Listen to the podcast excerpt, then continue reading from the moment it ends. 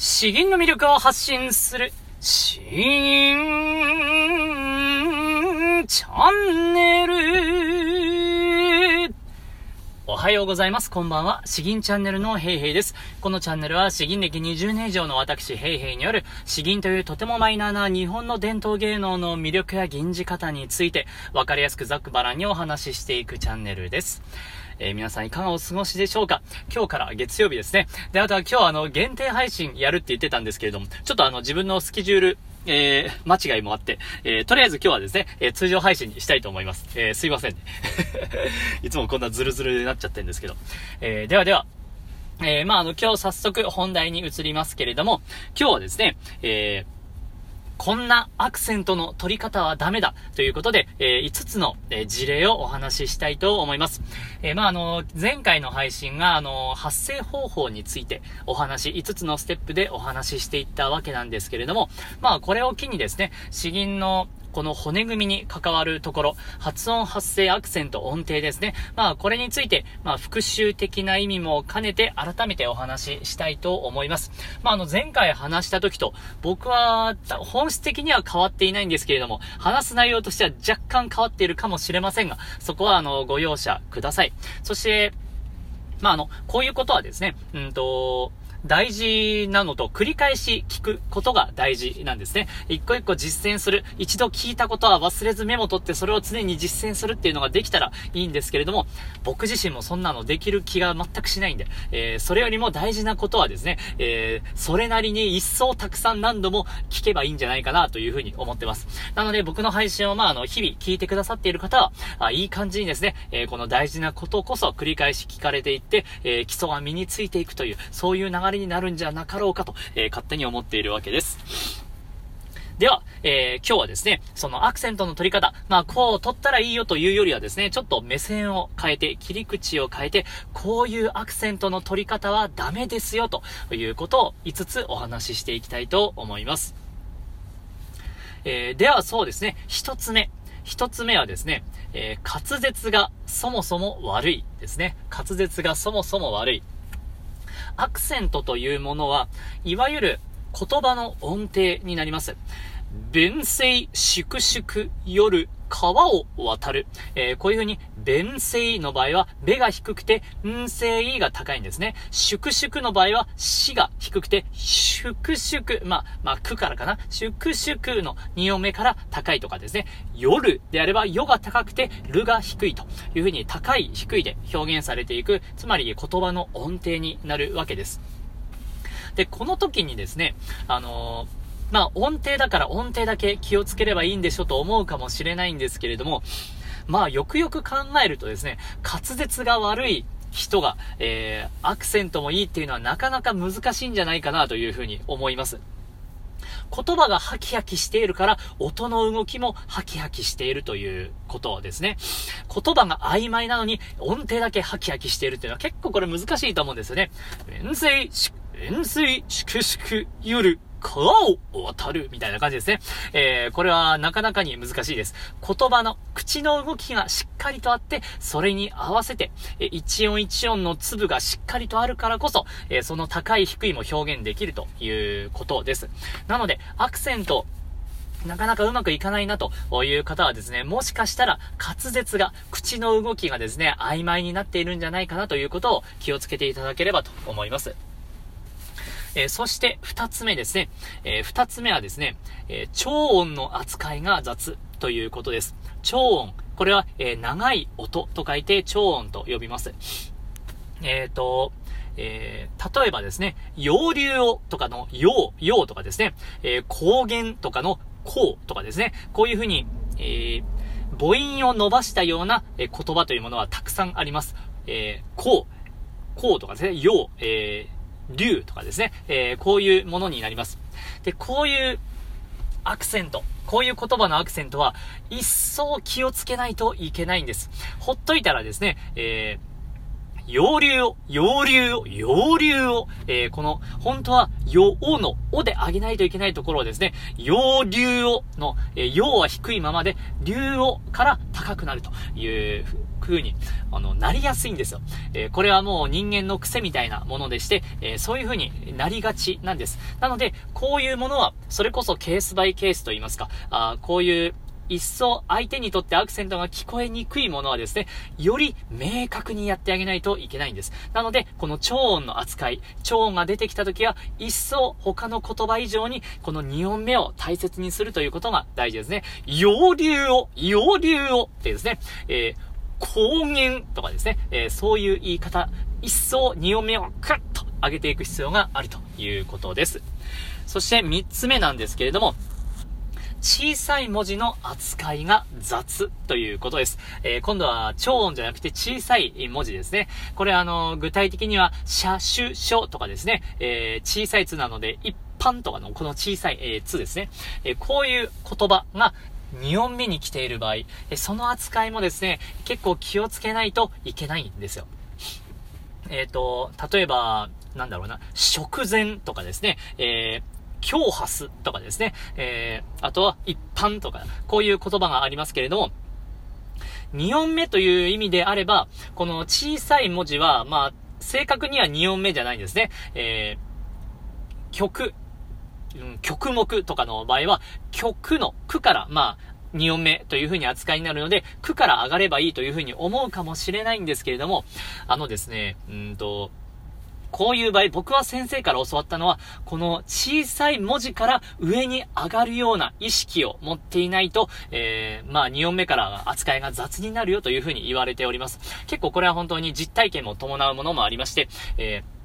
こういう言葉の場合はですね、この小さい文字、小、食前とかであれば、あこの小さいよ、よからもうぐっと上がるような、そういうイメージを持つことが大事なんですね。食前、食前であれば、し、しが低くて、食前、もうよ、しょ、お、おぐらいからですね、もう2音目がクッと上がってる。えー、そういう風になると、より明確な美しいアクセントになるということです。一般も一緒ですね。えー、一般の場合はまたあの、他の小さい文字と違うんですけれども、えー、これは、やっぱり小さい図は明確に2文字目なので、えー、ここからしっかりと上がらないと3音目から上がってますね、というふうに詩吟の大会とかで、えー、ペケをもらうことになります。なので、一般ではなくて、一般ですね。一般、意を言った直後に、もうクッと、クッと音を上げてですね、一般帰るというふうに、えー、この小さい図を、私は上げてますよというように、えー、やらないといけないんですね。なので、この3つ目は小さい文字の扱いが雑ということです。そして4つ目はですね、えー、3音目以降が曖昧ということです。えー、3音目、3つ目の音になりますね。アクセントというものは2音目が命と、僕は常々言っているんですけども、この2音目が明確に上がるか下がるか、あここが大事なんですね。えー、ただこれを意識しすぎるあまり、ここばっかりに集中するあまり、それ以降の音程が雑になっている方が、まあ、いらっしゃいます。えー、僕も、まあ、そうだったんですけれど、どういうことかというと、弁声であれば、べん、んは、んまではしっかりと上げるんですね。その後、ん、せい、このせいとかをですね、えー、ここを本来であれば、んの音程のまままっすぐにしないといけないところをですね、そこでさらに、えー、んで上がってみたり、えー、あ、べん、せいでさらに上がってみたり、えー、ふらふらしてしまったり、えー、することがあります。弁声、弁声とかですね、えー、この微妙な違いなんですけれども、本来は弁声、まっすぐですね、弁声、ん声のところ、弁声とかいう風に勢い余って上がってしまうと、これはちょっとアクセントがおかしいなということになります。なので、えー、この3音目以降、えー、ここもですね、まあ難しいんですけれども、えー、ぜひぜひ気をつけていただきたいかなと思います。そして、えー、4つ、5つ目ですね。5つ目。これがまあ最後になりますけれども、相手目線のアクセントになっていないということです。相手目線のアクセントになっていない。これどういうことかというと、このアクセントというものはですね、相手に伝わってなんぼなんですよ。まあ特に詩吟の大会で、うん詩吟の大会を想定される方が多いと思うんですけれども、えー、アクセントがですね、このアクセントを聞いている、えー、審判の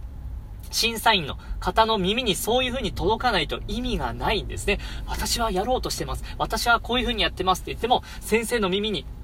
えちゃんと届かないとダメなんです。まあ、もしかしたらその先生耳が遠いかもしれないんですけども、そういう方にでもですね、明確にちゃんと伝わるように意識をしないと、自分がどれだけ意識をしていたも、したとしても、まあ、あの、意味がない、意味がないわけじゃないですけど、足りないんですね。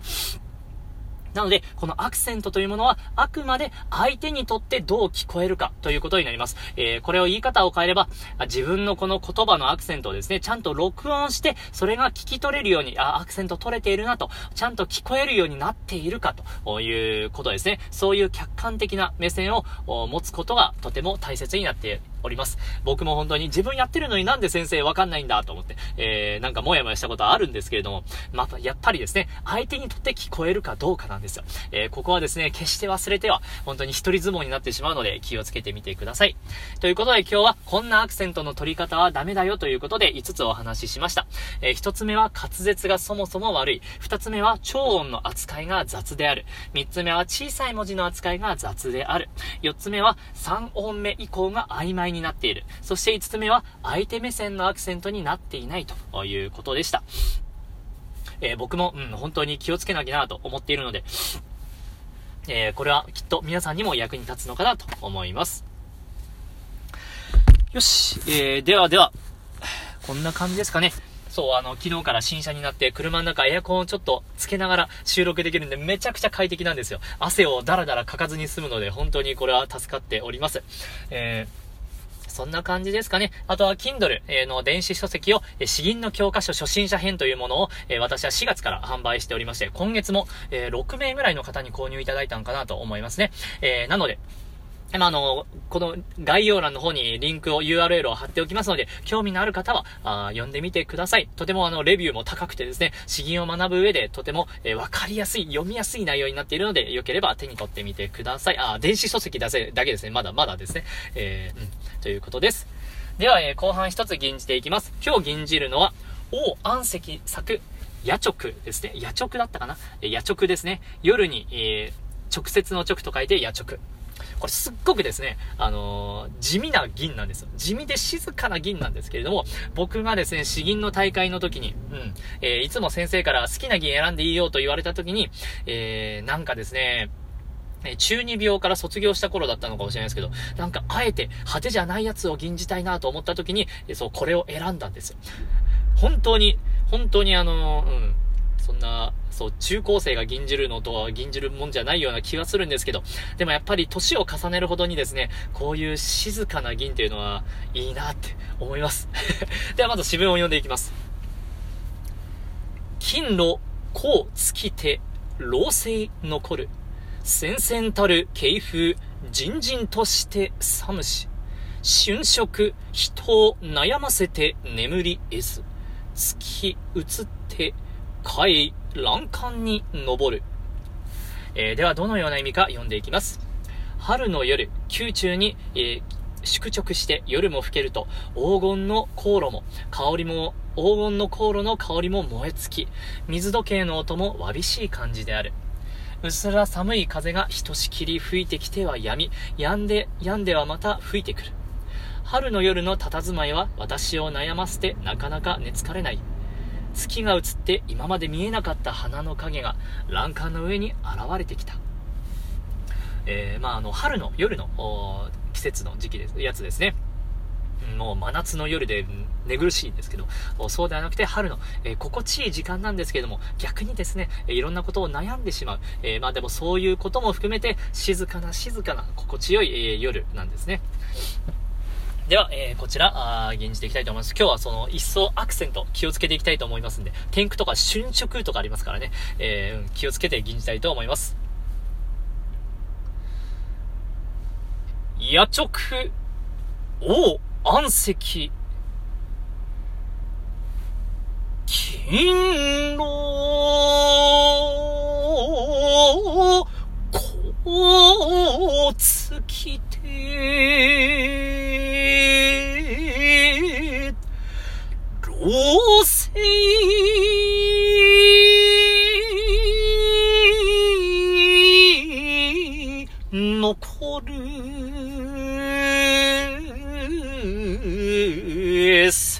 戦々たる。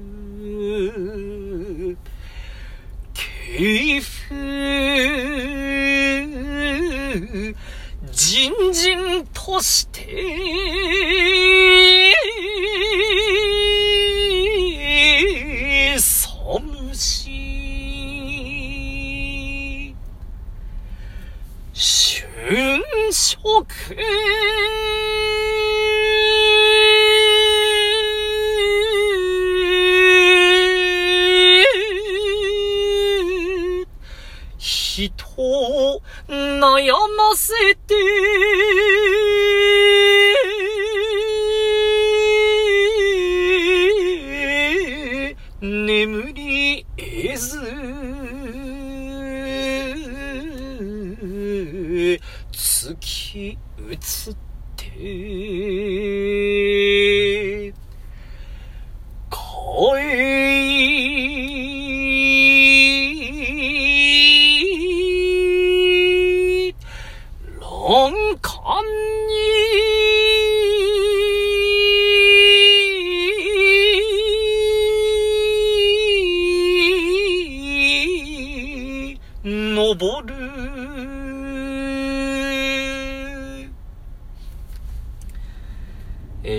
たでしょうか春色ですね。えーここがやっぱり、うん、この、ここが一番僕は伝えたいなって感じながら吟じました。うん、この春の色、春の気配、春の雰囲気、えーこれが本当に、えーもうきっと、きっとですね、この、王安石も伝えたかったんじゃないかなと想像しながらやりました。ここが逆に強くというよりはマイルドにたっぷりやりたかったんで、えーこのショークの手前の方をちょっと、えー、人人としてとか、人人として寒し、えー結構言葉として、えー角張ってるので、ここをあえて、えー強めに、えー強くやった感じかなというところですね。えーうんちょっとそういう風に設計しながらやってみました。いかがでしたでしょうか？えー、大体今日はこんなところですかね。あ、そうだそうだ。えっ、と、YouTube メンバーシップの方なんですけど、そう、最近あの、詩吟の、音声、音声アドバイスの応募が、あなかなか、あだいぶ減ってきております。というこれや、というか、多分どうだろう。